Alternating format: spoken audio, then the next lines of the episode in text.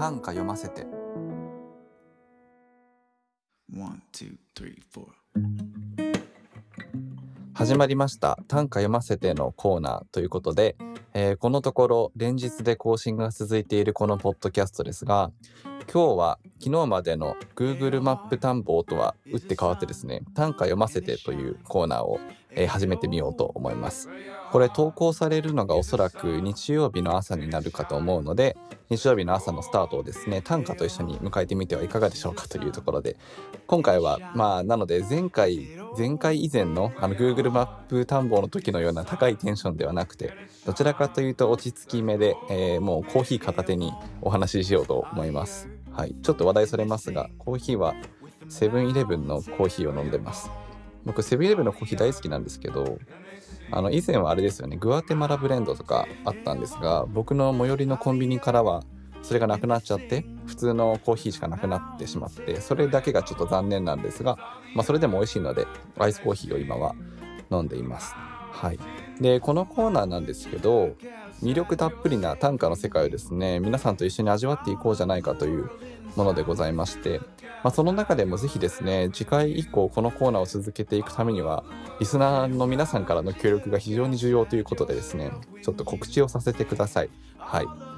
この短歌読ませてのコーナーではリスナーの皆さんからの短歌の投稿をお待ちしております。番組へのフィードバックや感想短歌の投稿については番組インスタグラムアカウントアットマーク音の短編もしくはメールアドレス音の短編アットマーク Gmail.com までお寄せください。お待ちしております。ということでですねこのコーナーはですね一見その自分が心惹かれた短歌を紹介するポッドキャストに聞こえがちなんですけどそれはですね著作権上非常に危うい行為なんですね。どういうことかと言いますと例えばあの有名な歌集だったりだとかそういったものが紹介されている本の中から何かを紹介するというふうになった場合にその方法を間違えるとですねそれは引用ではなくて著作物の使用というふうになってしまうんですね。でこうなってしまうとあの単に権利の侵害になってしまうので、まあ、闇雲に短歌を紹介するわけにはいかないという事情があります。なのでなるべくそのオリジナルの短歌があの溢れるようなコーナーになるといいななんて思っているわけですが、まあ、このコーナーちょっと始めてみようかなと思ったきっかけはですね実は昨日配信された、えー Google マップ探訪の中にあります。えーシャープ 5Google マップ探訪東京国際空港編羽田空港編ですねこちらの中でですね非常に心惹かれたレビューがありました。口コミですね。昨日のポッドキャストの中でも紹介しているんですがちょっともう一度読み上げてみます。それはですねトレインチャンネルさんの口コミです。はい。高2の修学旅行で使いました。東京に来た時はこんなに大きいんだと思いました。飛行機はちょっと怖かったですけど東京は楽しかったです。上野動物園やスカイツリーあとディズニーランドに行ったのが楽しかったです。みんなと一緒の旅行最高に楽しかったです。というレビューがですね羽田空港についておりまして。でこれを読んだ時にですね昨日のポッドキャストの中で僕はあのこの重い先行型の文章というふうな表現をしたんですけど改まってそのポッドキャストを聞き返していたらいやこういうのあったよなって思ったんです。どういうことかというとあのその時々にしか書けない文章ってありませんか？その時代っていうか自分の年齢に応じて何て言うんでしょう文章の個性が変わってきたりだとか、まあ、言葉遣いも変わっていくし書いていく言葉も変わっていくと思うんですね。でこういう音声みたいなものは発話した瞬間から消えていくじゃないですか言葉がもう音なのでなので残っていかないんですけど文章というものは文字で記録するのでそういった考えであったりだとか言葉遣いみたいなのが残っていくと思うんですね。でそれがあまり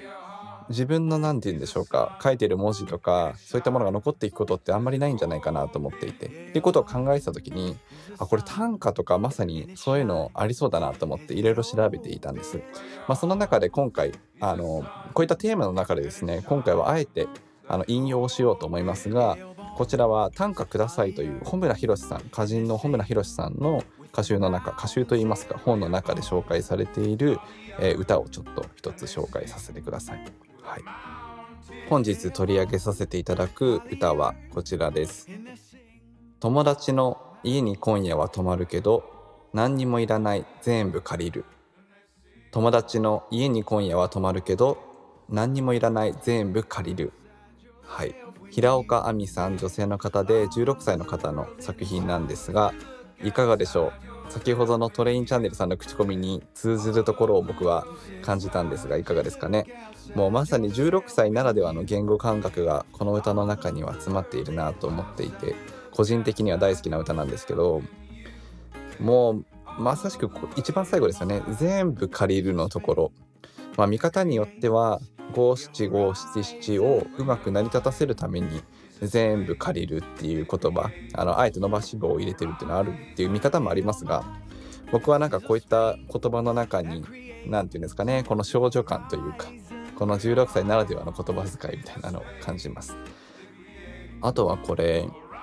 何もいらない全部借りるじゃないんですよね。読んでいると何にもいらないなので多分発音としては何にもいらないなのかなと思って今発音したんですけどこの何にもいらない全部借りるの後半のこの感じ最高ですよね。まあ中学高校生の友達の家に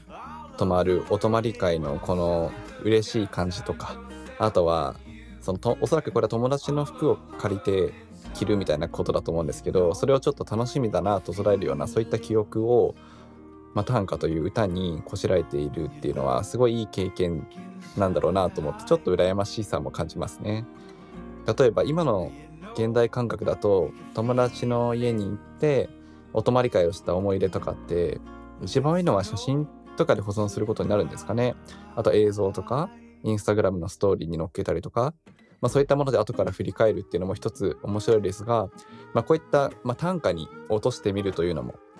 一つ面白いアプローチかもしれないですね。そこでしか見えてこない言葉の感覚みたいなものを保存できるということで短歌はすごい面白いなというふうに思います。で今話してて思い浮かんだんですけど以前ツイッターで写真家の浜田秀明さんがあの前の世代でいうところの中高生になってバンド始めるみたいな、まあ、そういった流行というかブームが今の中高生だとその一眼レフを買って写真を始めるみたいに変わってきてるんじゃないかみたいな趣旨なことを言っていてちょっと僕の記憶があの曖昧なのでニュアンスが違うかもしれないですがそんなことを言っていた記憶がありましてその思い出とかを記録するのに写真ってすごいいいですよね。なんかその当時の面影みたいなものもそのまま残せるし、まあ、そこに作為性も出せるわけじゃないですか。まあ、一眼レフなんかだと特にシャッタースピードとかあの露出とかいろんなところを変えることで作家性というか、まあ、作為性を持ってその写真を残すことができると思うので僕はすごい好きな表現手法ではあるんですけどまあそんな写真の他にもですね例えば今回の、えー、短歌みたいな文章で残してみるのもきっと面白いですしあとは音楽ですね。音とか映像ほんとマルチメディア的に、えー、その時々の記録を残していくっていうのが非常に大事なんだなっていうのが昨日の Google マップ探訪と、まあ、今回のこの短歌の歌から見えてきたところです。というところで僕はですねこの現代短歌の世界すごい面白いなとこの半年1年ぐらい思ってましてさっきの歌なんかも16歳ですよ16歳でこんな歌が書けるんだとかまさに16歳でしか書けなかったんじゃないかみたいなものも含めてですねいろんな歌を目にしていていつしかちょっと自分も歌を書いてみたいなと思ったわけです。えー、というのも、まあ、今回のポッドキャストのテーマでもありますけどその時々にしか書けない歌というものが必ずあるんじゃないかっていうのがあの前回の Google マップ探訪並びに今回紹介した平岡亜美さんの歌から感じ取れるところだったりもするので、まあ、このポッドキャストもそうですけどまさにそういったものをどんどん記録して残していきたい。でその種類は多ければ多いほど豊かなんじゃないかなと思っていて、まあ、音楽で残しても結構ですしまあ、インスタグラムのストーリーで残すのも一つの面白さだと思うんですけどそこにちょっと僕も短歌を加えてみたいなと思いまして僕も歌をこしらえてみました。はい。まだまだですねもう本当に短歌歴、えー、1週間とか そんなレベルなのでかなり下手な歌になってるかもしれないですが、まあ、これもこの時点での自分なりの表現ということで残してみようと思います。せっかくなのでポッドキャストで紹介させてください。いきますよ。全員に対してミーティングを終了。多分宇宙か真空パック。全員に対してミーティングを終了。多分宇宙か真空パック。はいという歌を書いてみましたはいこれは先々週くらいですかね幼なじみとズーム飲み会をした後に、えー、思いついて LINE の中にあるあの個人一人だけの LINE グループみたいなのを作っていてそこにいろんなメモ書いてたりするんですけどそこに残しておいた、えー歌なんですがあのこの1年はまさに Zoom 飲み会とか Zoom でのミーティングする機会すごく増えましたよね。でその幼なじみとの Zoom の飲み会はこれで2回目くらい23回目ぐらいになるんですが前回はですねちょうど1年前だったんですね。なので1年ぶりに同じメンバーで集まって、えー、Zoom で会ったことになるんですけどそういうオンライン飲み会の後特に自分がホストの場合は Zoom だとですね全員に対してミーティングを終了というボタンが出てくるんです終わる時には